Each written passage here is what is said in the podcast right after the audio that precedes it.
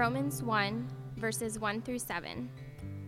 Paul, a servant of Christ Jesus, called to be an apostle, set apart for the gospel of God, which he promised beforehand through his prophets in the Holy Scriptures, concerning his Son, who was descended from David, according to the flesh, and was declared to be the Son of God in power, according to the Spirit of holiness, by his resurrection from the dead, Jesus Christ our Lord, through whom we have received grace and apostleship to bring about the obedience of faith for the sake of his name among all the nations, including you who are called to belong to Jesus Christ.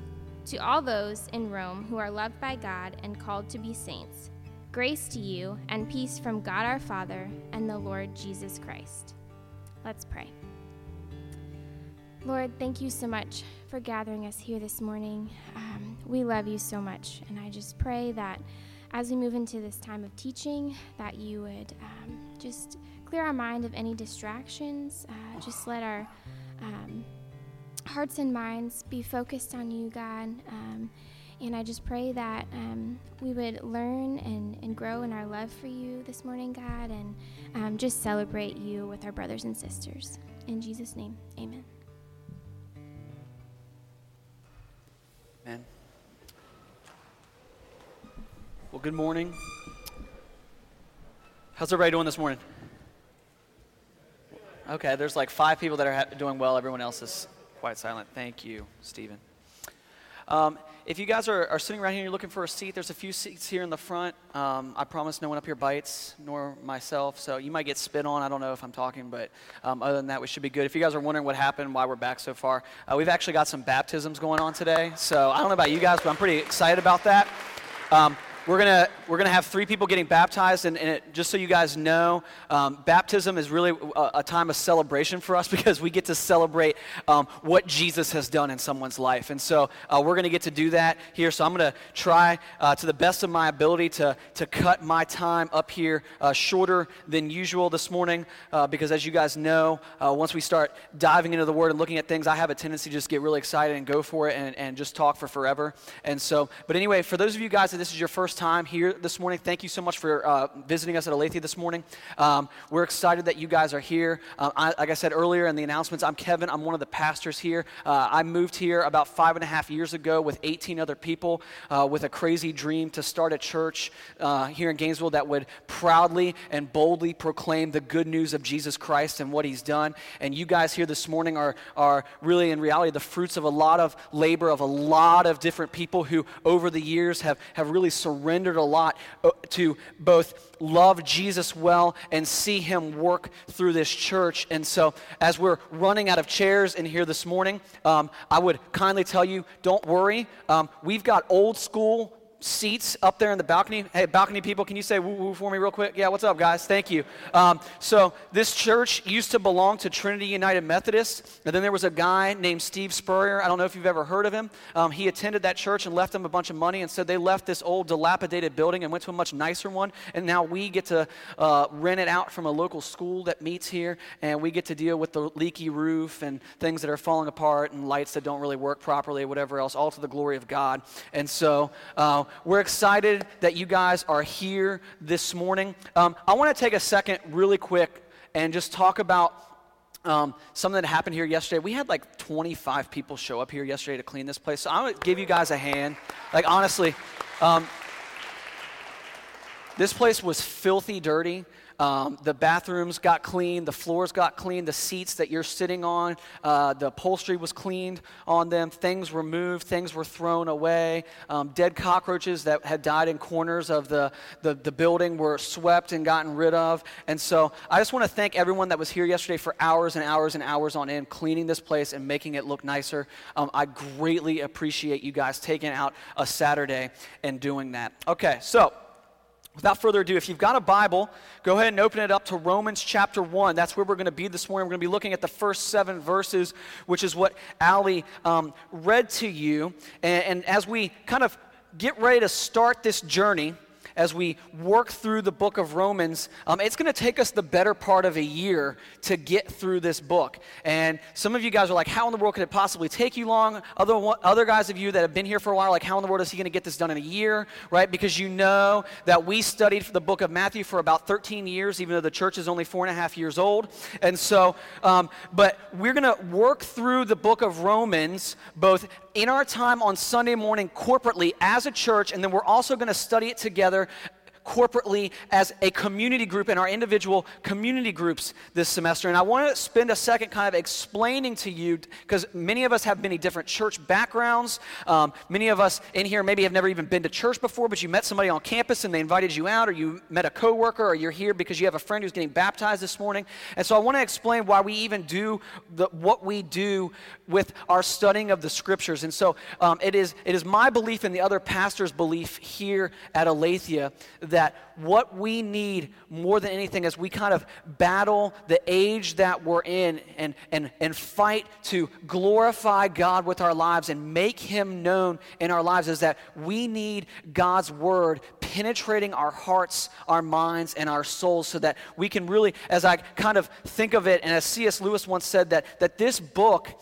is a, a secret communication from the heavens and from God's throne room to you and I, aliens sojourning in a foreign land, that daily there are things vying for our attention, vying for our affections, vying for what we might worship.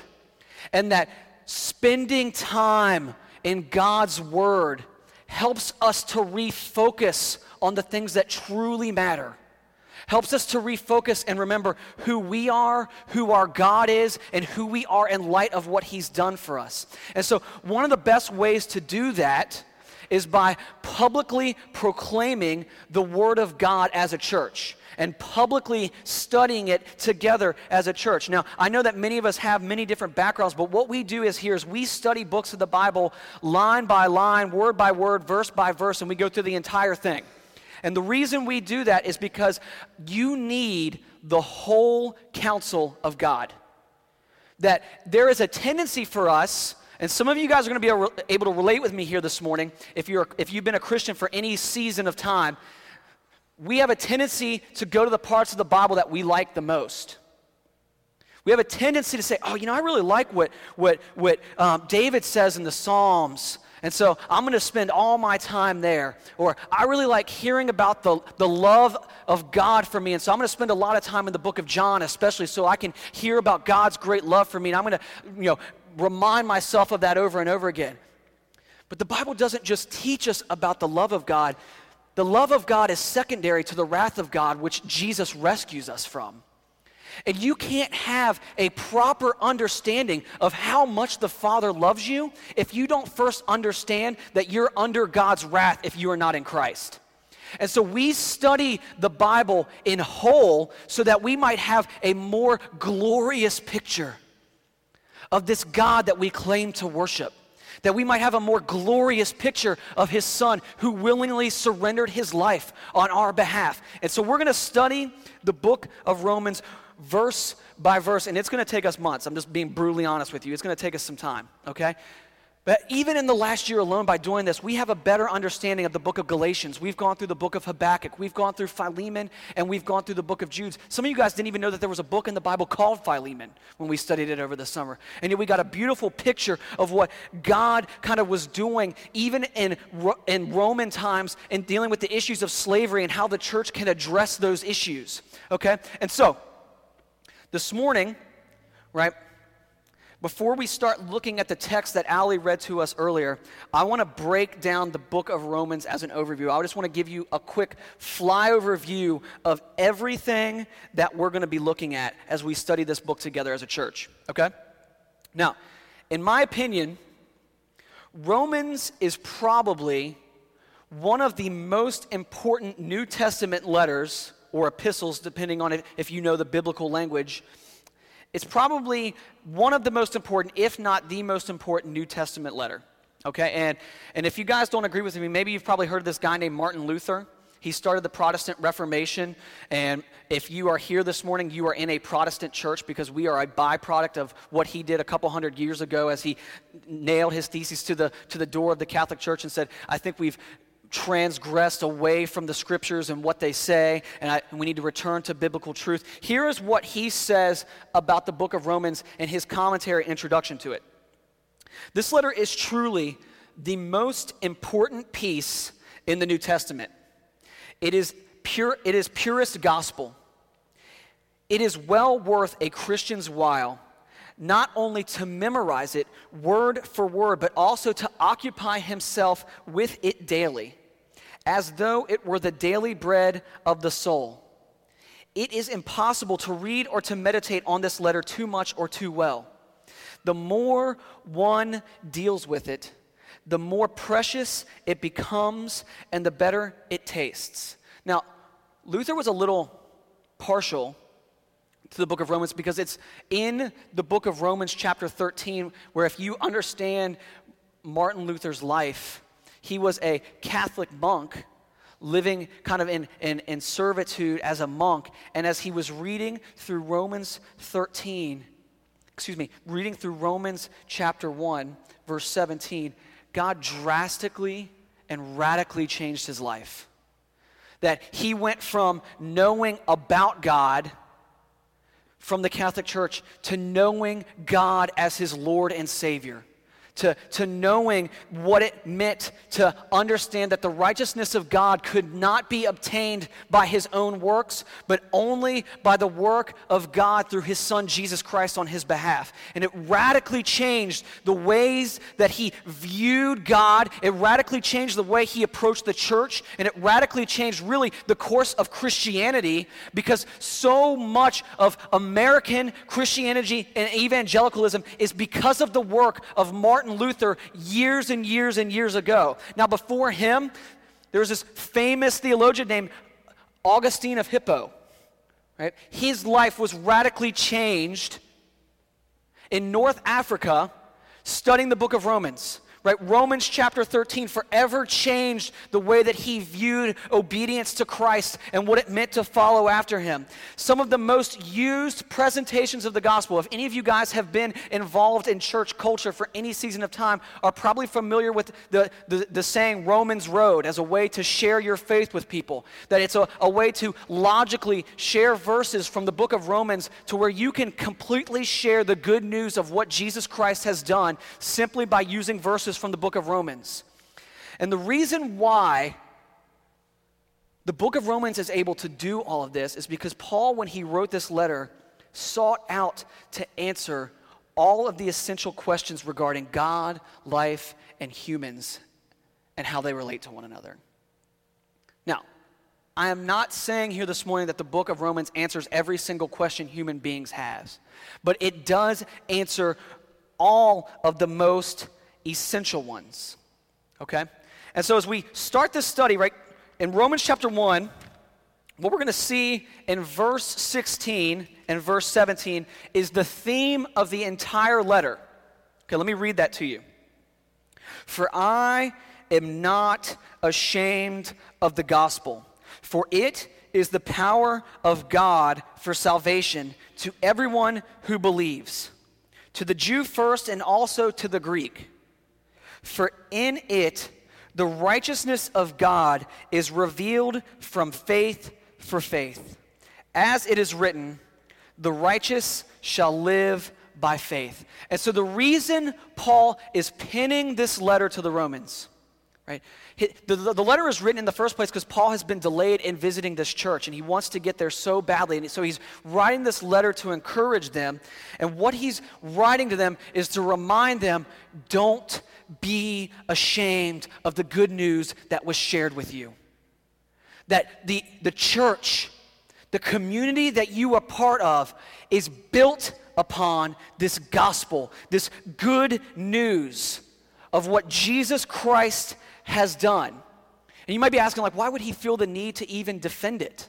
Right? You know, the church was so young. Why would he feel this need to, to mention to the church at Rome that he's in defense of it? And the problem is, is you know, I always find it amusing that we as humans think that intellectually we can grow past like spiritual heritages and things that we have. Because the very questions and objections that go towards God and the gospel today are many of the same objections that Paul faced in the first century. They just have a slightly different twist to them. And so for these non Jews, one of the biggest barriers to belief in God and the gospel was their intellectualism and their belief that they knew everything and that through philosophy and science they could understand everything. Does it sound similar to living in a university town? That, that human wisdom and knowledge can answer all of the questions that we have about life. Why would we need what is being shared with us from these 12 men that claim they saw a guy raised from the dead? Now, not only that, but then the Jewish citizens of Rome were also rejecting the gospel because they saw it as an affront to the prophecies of God. And what Paul is going to attempt to do is answer those objections as well, reminding them that Christ must suffer and die at the hand of wicked men so that the prophecies might be fulfilled. See, Paul believes that the gospel speaks to all the heart questions of human beings, and he's going to answer them in a way that is actually logical and consistent and true. And that this message is not just for Jews, but for Greeks as well, and really the whole world. Right? That's what he says there in verse 16. And he says that ultimately, though, that even though they share in this gospel and that he's unashamed of it, that he's ultimately unashamed of it. Why? In verse 17. Because, this, because it, the gospel, the good news of Jesus Christ, his life, death, burial, and resurrection, is the righteousness of God. As let me explain to you, because some of you guys probably have no idea what I'm saying when I say that. Okay? The Bible teaches you and I that, that we are born sinners. And because we are born sinners, we are in open rebellion to our Creator. Okay, it's true of you, it's true of me. That, we're, that we've committed treason against the Creator of the universe. That's what the Bible teaches, and that because of that, we stand condemned under the wrath of God. And the only way not to be condemned under the wrath of God is to be declared righteous or not guilty. The problem being, though, that you and I can't go from being unholy to holy on our own. Right? One of my favorite illustrations of this is done by a guy in this church named Jake Gregory. And, and when we're talking with college students or out sharing our faith in student apartments here in the area, one of the things that is kind of easy to track is this idea of what, like, what your grade point average is. Okay? And I know that most of you guys had a 13 GPA when you were coming into the, the University of Florida. Um, believe it or not, I lived in a time where there weren't fake grades, and you were actually on a four point scale and what you got actually counted. Okay, and some of you guys are, I can't believe this guy's calling me out right now. Okay, five doesn't exist, guys. They made it up. Okay? It's because you were in a harder class and it was harder and you were getting B's, but you were sad that your grades were bad, and so they bumped it up a little bit to make you feel better. Okay? Okay, truth time with Kevin this morning, okay? All right? It's okay. So you, on, on, on, on the, the real scale, you would have had like a 3.6, 3.7. It's okay. Some of us are dumb. I barely broke, broke three. It's okay. All right, I would have never even dreamed of applying to this school because they would have laughed as they looked at my transcript. Okay, but the way this works is if you applied to the University of Florida and you were told that the standard to get into the university was a 4.0, and that means for four years at your high school, you have to achieve perfection from a grade point average standpoint. That you must get an A in every single class. And so the reality is, is you can plug along freshman year, sophomore year, and you hit that hard junior year and you get a B in a class. Can you get into the University of Florida any longer? No. Right? Because the standard is perfection. Right? The Bible's standard of perfection is called holiness. Okay? And so if you've got this standard right, it doesn't matter how many extracurricular activities you have. It doesn't matter how good of a person you are or how well you compare to the rest of your. You can be a, the valedictorian of your class with a 3.9, and can you get into the University of Florida? No. And so Jake will often say, like, you're, you're, you, you, you can't go back and make something that is imperfect perfect anymore unless you move outside of the system and the laws. And so the only way for, for you and I to clean the stain of imperfection is sin is to go outside of ourselves, to go outside of the, the human experience of trying to work things off because in reality, we're tainted and marred by sin. And so the only way you could be accepted into the University of Florida is if someone who is in charge of letting you in shows you grace and mercy and extends that grace and mercy to you, even though you don't have a perfect record, and gives it to you anyway, and then invites you to join the university. Guys, that's what the gospel is. That you and I stand before God as if we're in a courtroom, condemned and guilty. There would be no point in even hiring a lawyer because you're guilty. And as we stand there before the judge, the great king of the universe, declared not guilty, his son comes down and says, I'm going to give him my perfect standing instead. Punish me instead.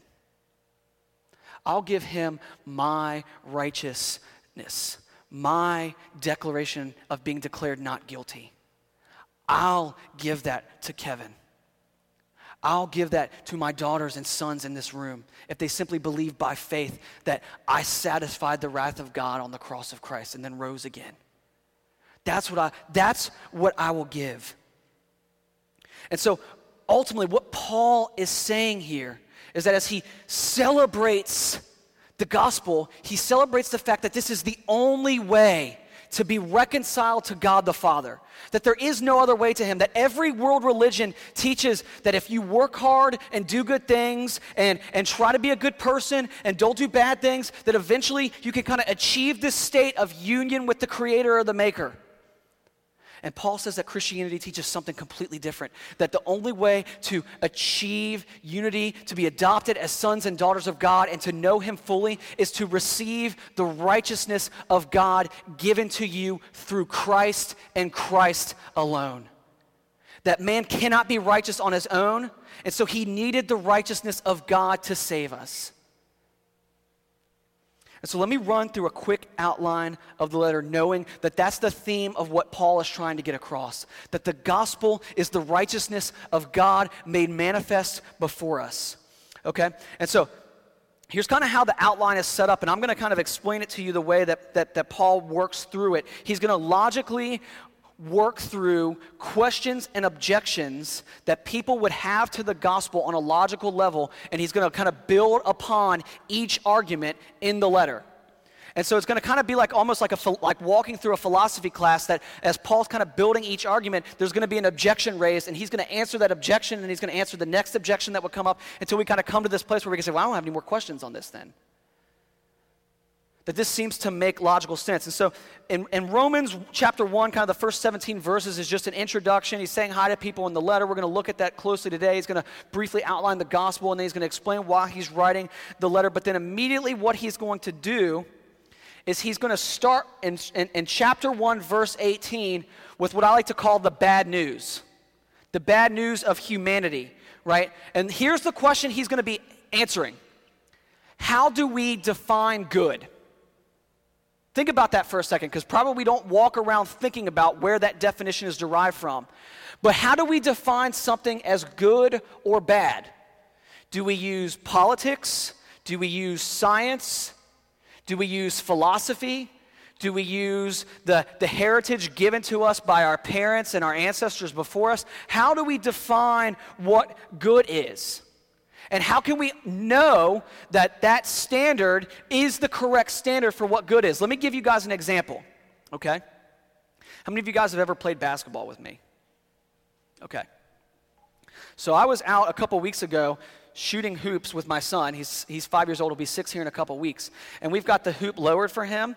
And so I'm in, I'm in heaven while I'm out on that, that, that, back slab of concrete with him. And so I'm dribbling around. He's trying to play around with me, and I'm dribbling around him, doing all these crazy things, and I'm dunking on him and all these things. I mean, I, you know, Russell Westbrook, pff, I'm the real MVP, right? And Gideon's got this unrealistic view. He's like, man, I think my dad's really good at basketball. Okay. Then some of you guys come out with me on a Sunday night. And we play with people that, that Brian works with in the CVS world, and a lot of pharmacists and pharmacy students will come out with us. That's kind of, for some reason, that's kind of been the group that ends up meeting with us on Sunday nights when we play basketball. And then you guys would come out there and you'd be like, this guy is awful. He can't hit a shot, About the only thing he's good for is running up and down the court and getting in the way of someone else with the ball. He's terrible at basketball, which is true, right? This is one of those things where standard matters, right?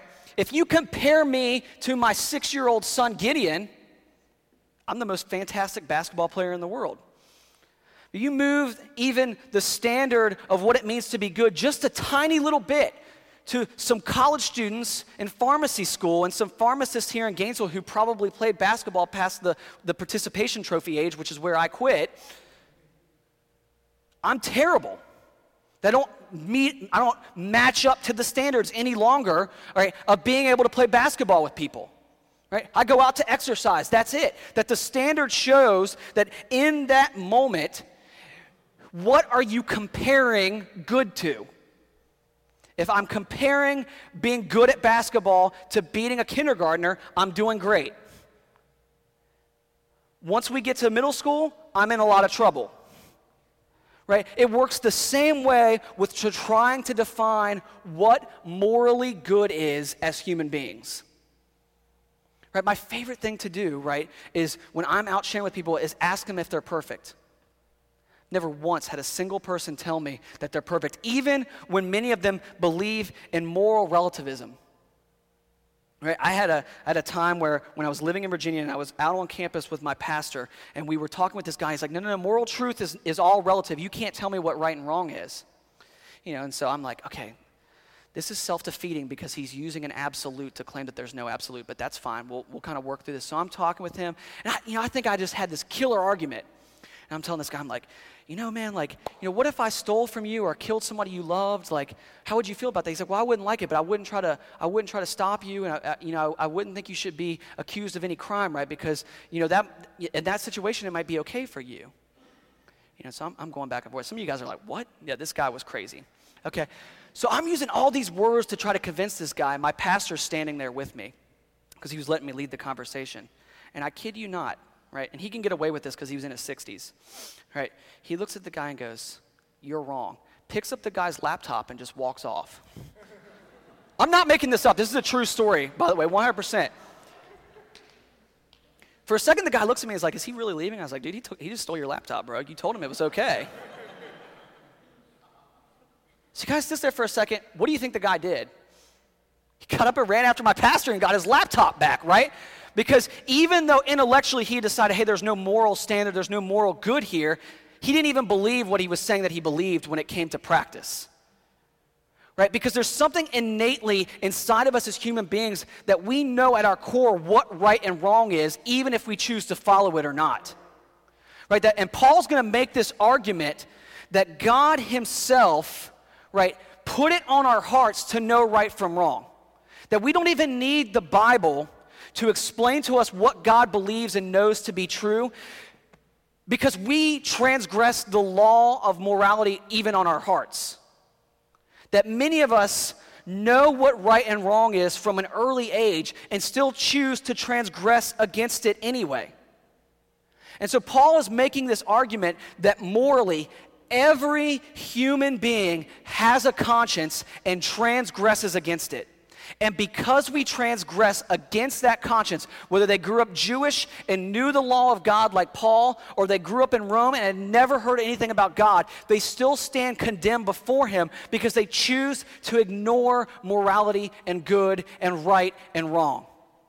And Paul's argument then is because everyone does that, we don't meet the standard of God because we are not holy. Therefore, we stand condemned to die eternally before the judgment of God the Father. That's the argument he makes in Romans 1 18 to 320. Now, the good news is that the letter doesn't stop there, right? Because could you imagine coming here every week and me just telling you how terrible you were and that there was no hope for you? Because that's the argument that Paul makes in the first part of Romans. He says, You're terrible. You're worse than you think you are. Most of you guys compare yourself to Hitler. That's not good enough. You need to compare yourself to perfection, then see how you're doing. Right? Many of us even play this game where we compare ourselves to other Christians around us. It's like, well, you know, I'm not as bad as so and so. That's not the standard. The standard is God and perfection. And Paul says, You all transgress from that, therefore you stand condemned before him. Now, the amount of counseling that would need to go on is if we only ever preached that would be astronomical in this church. So the question then comes, people are like, okay, like, you know, Paul's answering this objection of where good is derived from and how we relate to God. Well, the next question that kind of arrives then is, well, wait a minute, if this is, if this is all there is for us, if this is all the bad news there is, what is our hope?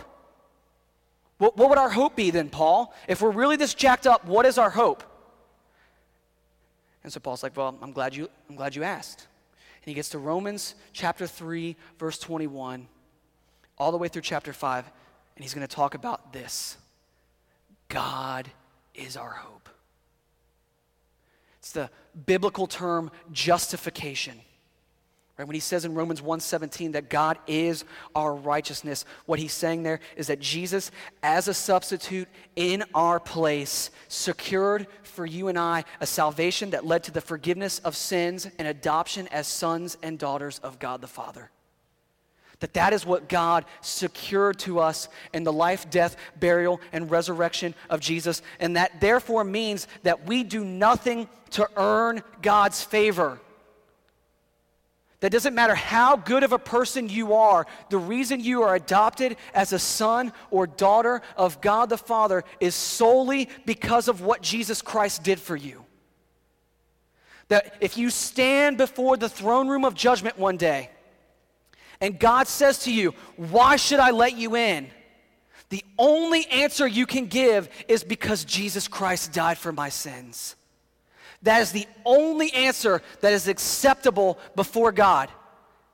If your answer is, Jesus Christ died for my sins and I was a pretty good person, Jesus Christ died for my sins and I was a missionary. Jesus Christ died for my sins and I was heavily involved in my church. Jesus Christ died for my sins and I led a Bible study. God doesn't want any of the extras. He solely looks upon the righteousness of Christ, and if you are in Him, you are adopted as a son or daughter. You cannot earn God's favor. It's given to you by grace through faith in the life, death, burial, and resurrection of His Son. And so we've gone from hey look there's like what, what, what's going on? How do we how do we define good? And then we say well okay wait a minute. This is terrible. Uh, i'm a sinner. I'm standing condemned before god. Where's my hope? And so paul shares our hope is in christ and in christ alone and by faith in him. And so the next question is is wait, wait a minute. If it's solely by what jesus did and the gospel is really that good that probably means this and i can live however i want right I could do whatever I want, live however I want, act however I want, talk to people however I want, sleep with whoever I want, do, do whatever I want, whenever I want. That's the next common thing that people are going to logically go to. And Paul goes, Well, I'm glad you asked. so in Romans chapter 6, he's going to answer that question. He's going to say, Absolutely not. Absolutely not. And he's going to start talking about what we call as sanctification meaning that as a Christian, if you are justified, declared not guilty because by faith you are in Christ, that what happens to you is this process called sanctification, where God, through the work of the Holy Spirit, is changing you and molding you into the image of Jesus Christ. And that over time, you will start to look more and more like your Savior.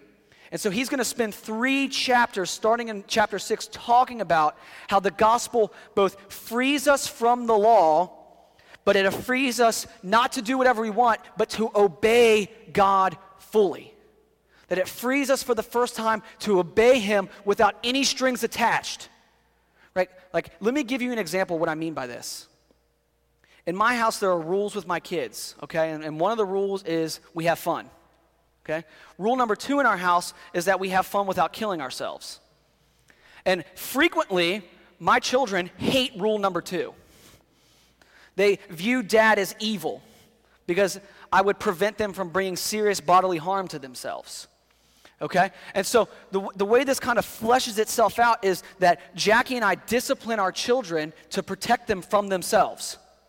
And so, oftentimes, right, we'll be disciplining them, and when they know what rules are, they choose to obey, not because they love mom and dad and care for us so much, and because they're a member of our family. that they choose to freely obey. No, they choose to obey. Why? To avoid punishment.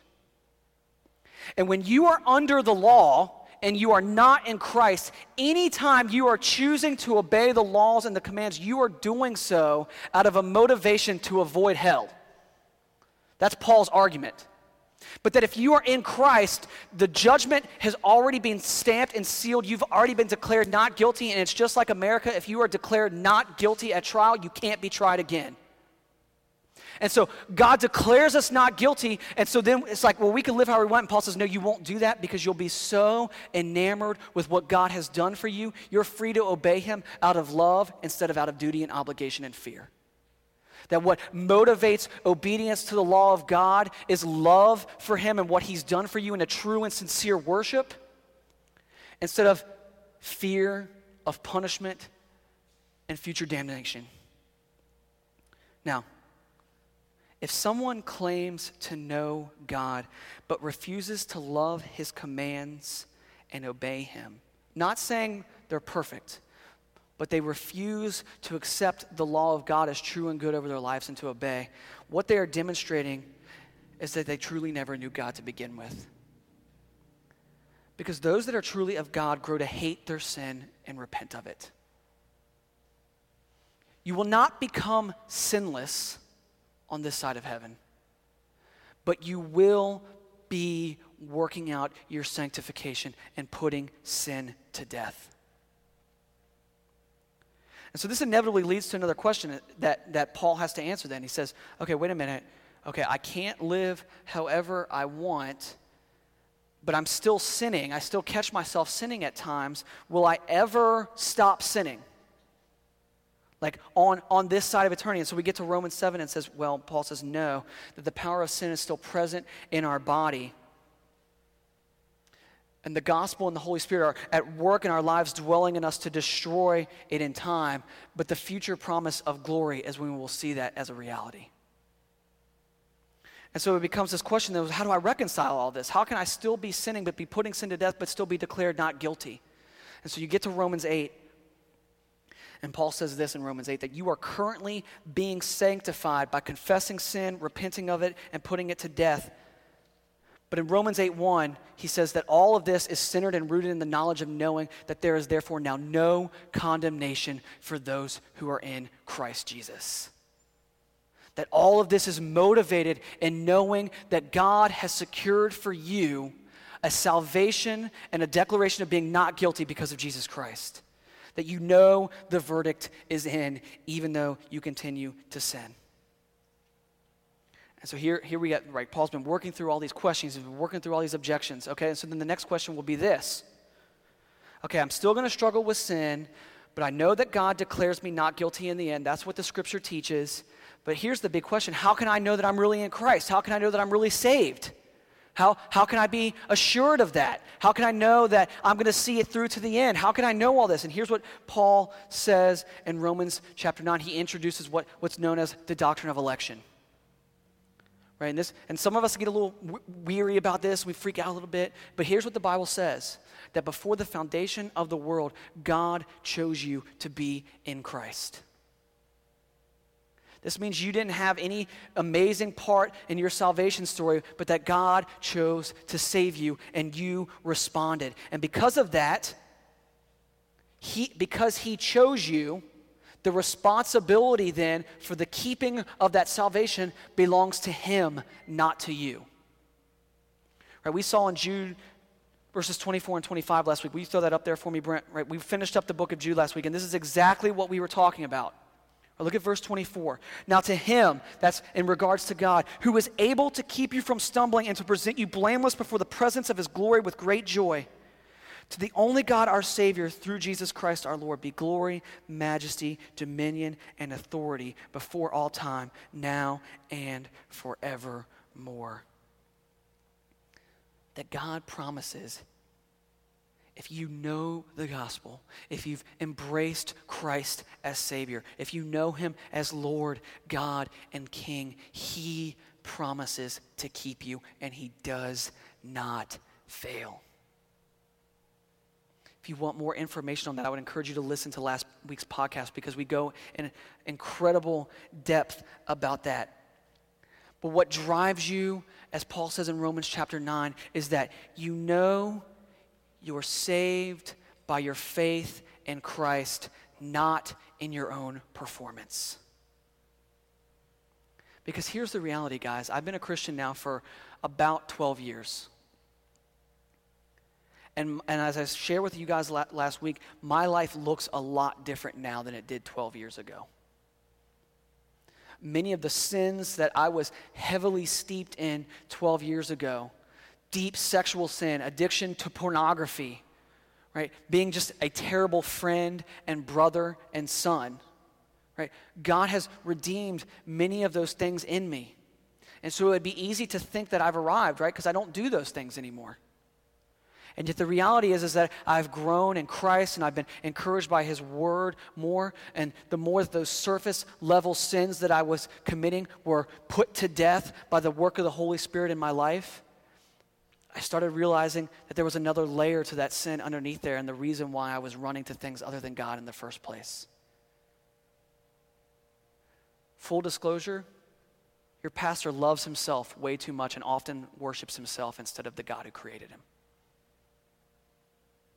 Daily, there's a battle waged internally inside of me for my affections on whether I will worship the God who made me and sp- spoke and breathed life into me, or if I will worship the very thing that He created, which is me.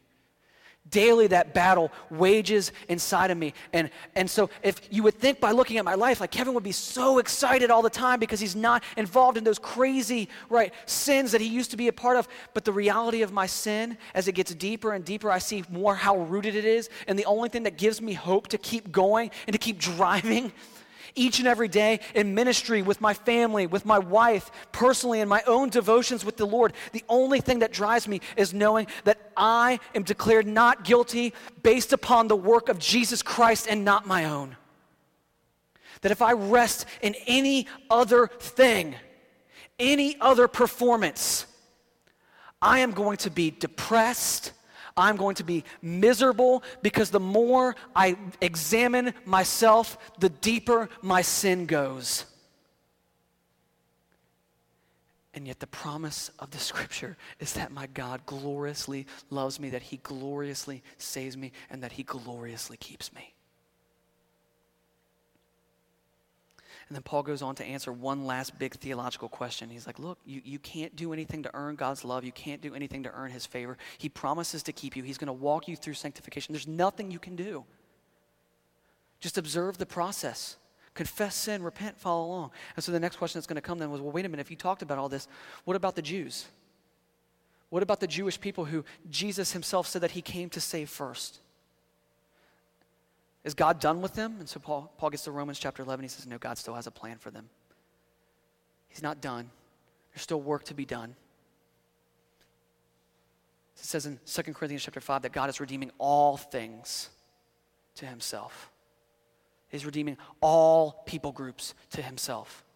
That all of creation groans, right, for God to set things right, and that Christ is restoring all things to him. And so then when we get to chapter 12, Paul moves from dealing with these theological issues to answering this question. This is what he's going to do for the remainder of the book. He's going to answer this practical question. Well, wait a minute. If God saves us and declares us not guilty based on the righteousness of Jesus Christ and his performance instead of ours, will this then cause Christians and the human race to become lazy and immoral and to not work? I know what you said theologically, but practically, won't it still lead to this? And Paul's answer in those chapters, chapters 12 through 16, is no. Because the reality is, is that if you've been truly gripped by what I've been talking about this morning, about the salvation that God offers us in Christ, that the gospel changes everything. That if you're in Christ for any season of time, you know this the gospel changes how you love. That the good news of Jesus Christ changes how you worship and who you worship. That the good news of Christ changes how you minister and serve people. The good news changes how you pray. It changes what your affections are and what you care for. That over time, because God has promised to keep you and you are in Christ, God changes and moves your affections and stirs them for Him instead of creation. That God moves you. And because that's a reality, it works itself out. That Christians, by definition, serve, love, and care for the world around them in a way that the rest of the world cannot because God has freed them from loving themselves. It changes us drastically. So that's it. That's what we're going to study over the course of the next 10 to 11 months. So I want to finish by looking at the text that Ali read to us earlier today. And it's it's really easy to just say, well, wait a minute, this is just an introduction. What, what could really be here, Kevin? What are you possibly going to talk about? You know, it's, it's seven verses. What could possibly be here? But look at this. I want you to notice six key things that even in this brief introduction to the book of Romans, Paul lays out about how important the gospel is. Look, starting verse 1, he says, Paul, a servant of Christ Jesus, called to be an apostle, set apart for the gospel of God which he promised beforehand through his prophets in the Holy Scripture. So, the first thing that Paul shows us there as he's writing this letter to the church in Rome is that the source of the good news is God. That the gospel is of God and from God. That this isn't man made, this isn't something man has made up to try to control, right, political you know, factions within Rome or whatever else, that, that God has revealed this to us both in the Old Testament through prophecy and then through the life of his son, Jesus Christ, that this good news about who we are as human beings and what God has done for us is solely from God.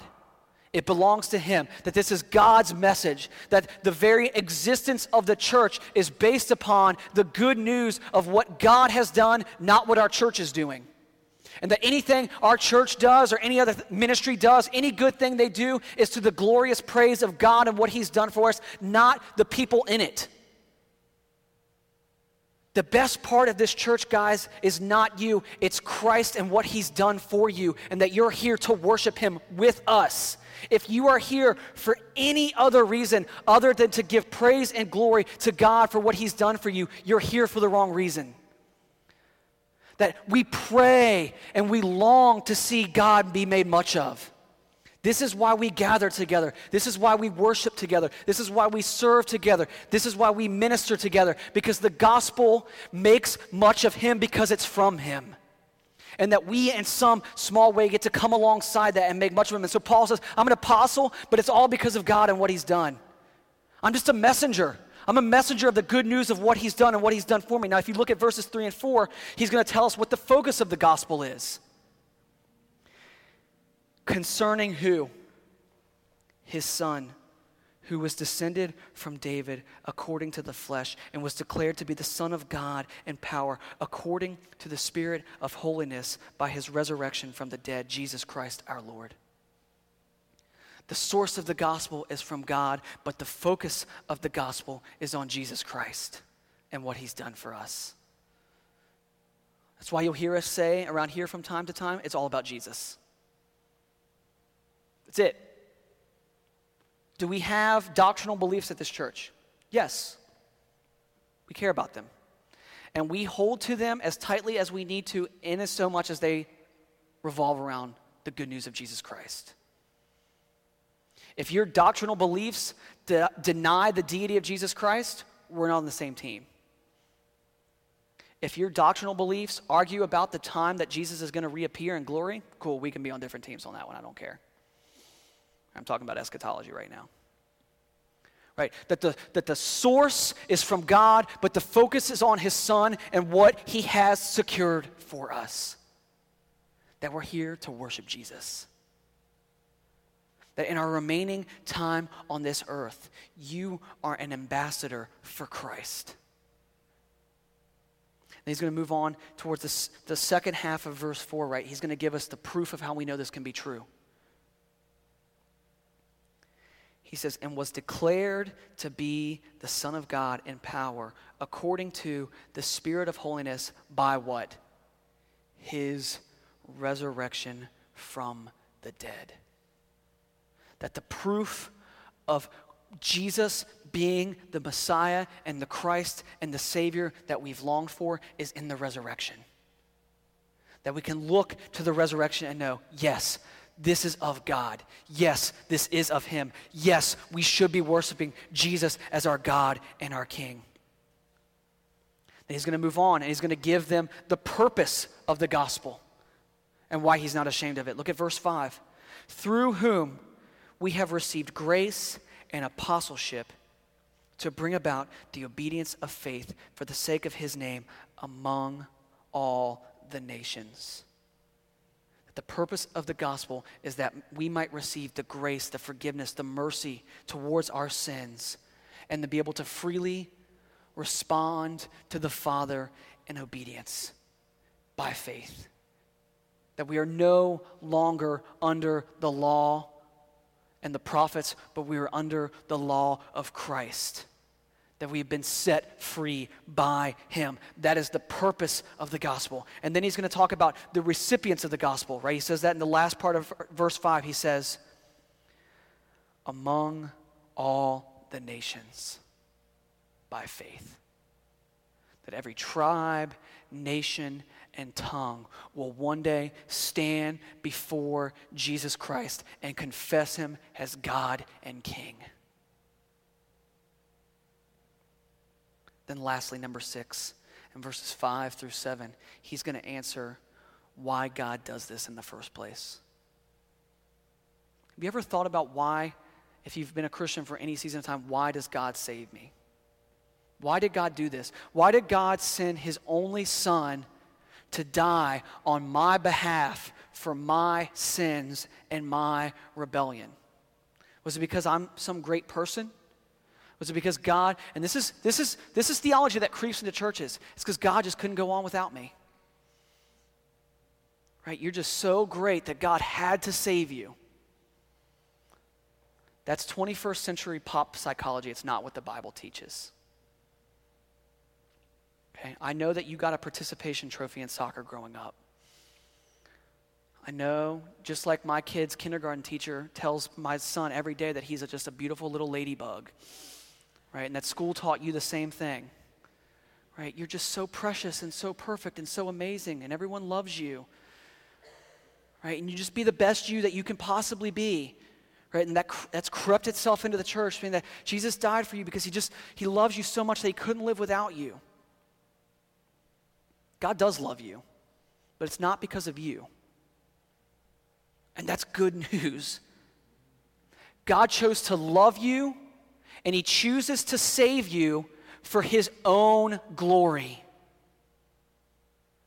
See, God is made much of because he saves the very ones that were open in sin and rebellion towards him. The scriptures say that God demonstrates his own love towards us, that while we were still sinners, Christ died for us, meaning that there was nothing of merit we were bringing to the table. And so, the, so you might say, well, yeah, God had to love me, right? He created me. Yes. Yes and amen. But you were doing nothing to merit or deserve that love. He was motivated instead not by you, but by himself. He was motivated by the fact that, but in his very character and nature, He chose to love and rescue you. Right, look at what he says.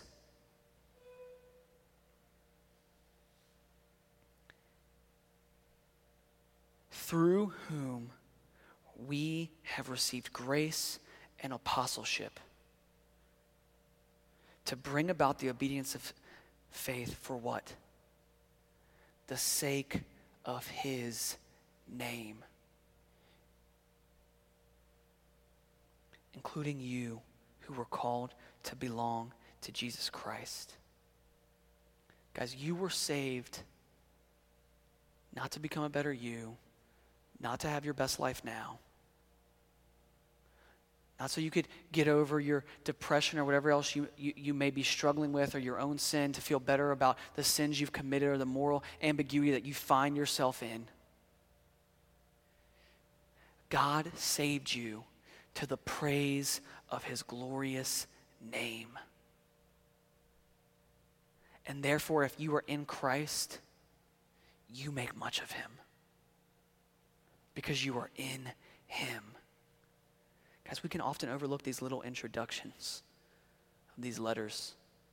And yet, in this one, what we get is this glorious picture of a God who is the source of all things, his Son, who is the focus of all things.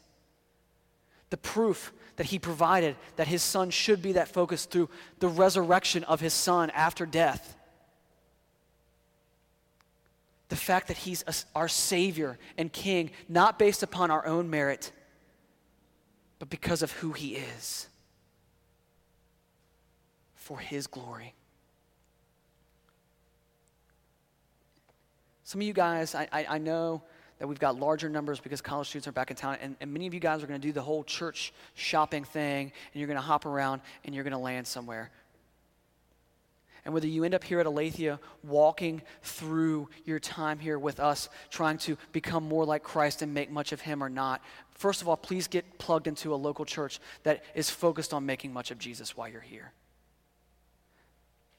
But this morning, if you take away one thing from this time, please take this away.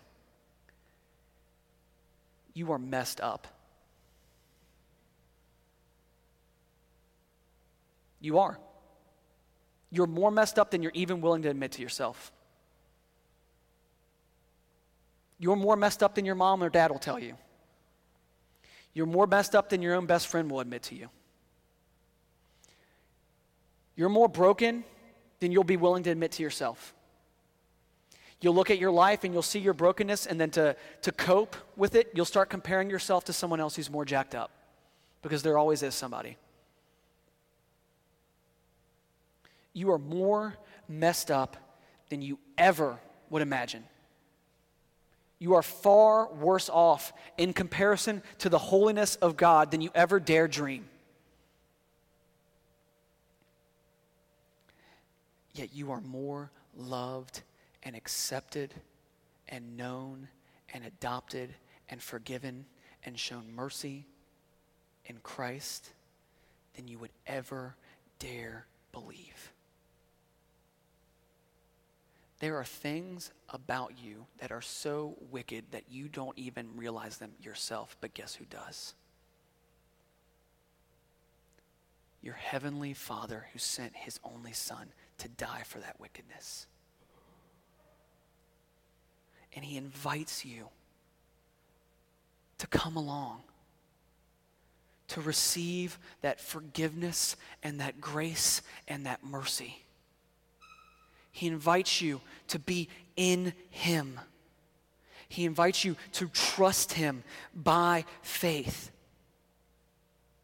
And if you are in Him this morning, here's His, good, here's his encouragement to you. Life looks messy right now. Guess what? It is. There's grace for you. My son died for you. I forgive you. There's grace for you mad at, mad at him, think that you've messed up too much, he's got broad shoulders, he can handle it. Right? He created and spoke the universe into existence, and he's promised to see you through until he returns. He can and will change you. Trust him. Trust in Him. Don't trust in me. Don't trust in yourself. Don't trust in your Bible study leader. Don't trust in your friends. Don't trust in your ministry. Trust in the one whom all those things are supposed to be centered around in the first place, and that's Jesus Christ and Him alone. We're going to take communion here in just a minute. We do this every week at Aletheia. Okay? And what we're doing when we take communion is we're coming up and we're identifying with the fact that God gave up his own flesh and blood for the forgiveness of our sins. And so, Christians, right, when you come up here, right, you need to make sure that you're ready to worship him when you're doing that because that's exactly what we're doing when we take communion. We're worshiping right? We're saying, I couldn't pay the penalty for my own sins, but God has praise and glory be to his name. And as you partake in his flesh and you drink the grape juice, which represents his blood, what you're saying is, is God took on the wrath for my sin. And instead of condemning yourself, and beating yourself up, what you can instead do is, I'm free. I'm free of that sin I committed. I can rejoice and celebrate in what Jesus Christ has done for me. And so as you take communion, it's not a time of mourning, it's a time of rejoicing in what God has already done for you. And so we're going to play a song, and I invite you to come up and take communion and take it back to your seat and just sit there and pray and reflect and then magnify and worship through prayer the God who saved you. If you're not a Christian here this morning, please do not take communion.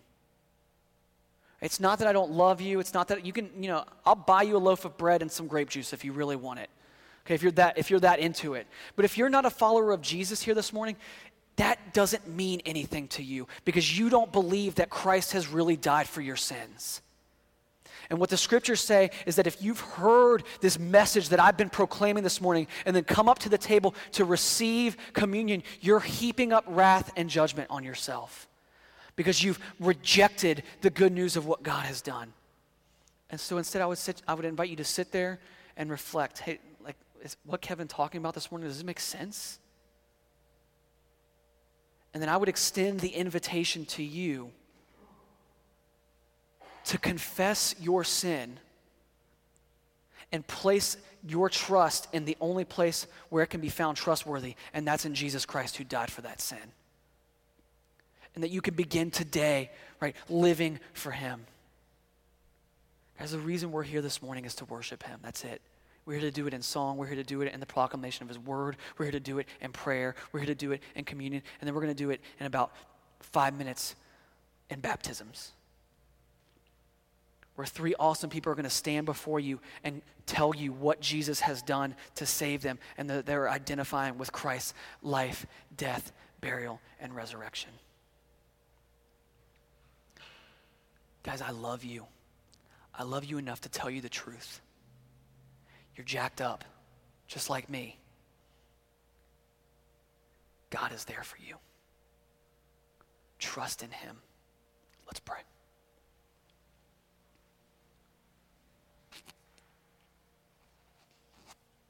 Father, thank you for your word.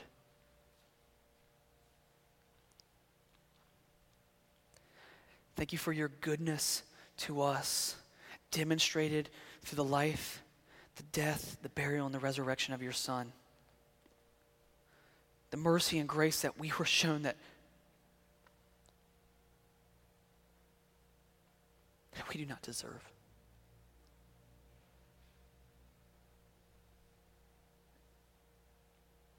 Father, thank you for the men and women here this morning. Thank you that it's not an accident that they're here this morning. Lord, whether they're followers of you in here this morning or not, Lord, call to them. Comfort them. Remind them of your promise to keep them and see them through if they simply trust and believe in you. Father, help me to lay down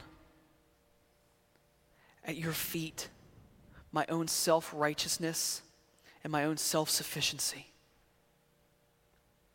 and to instead trust in the mercy and grace of your Son. Father, thank you for this time. May we continue to worship and glorify you with all we say and do for the remainder of this morning. And I ask this all in Jesus' name. Amen. Thank you guys. I love you.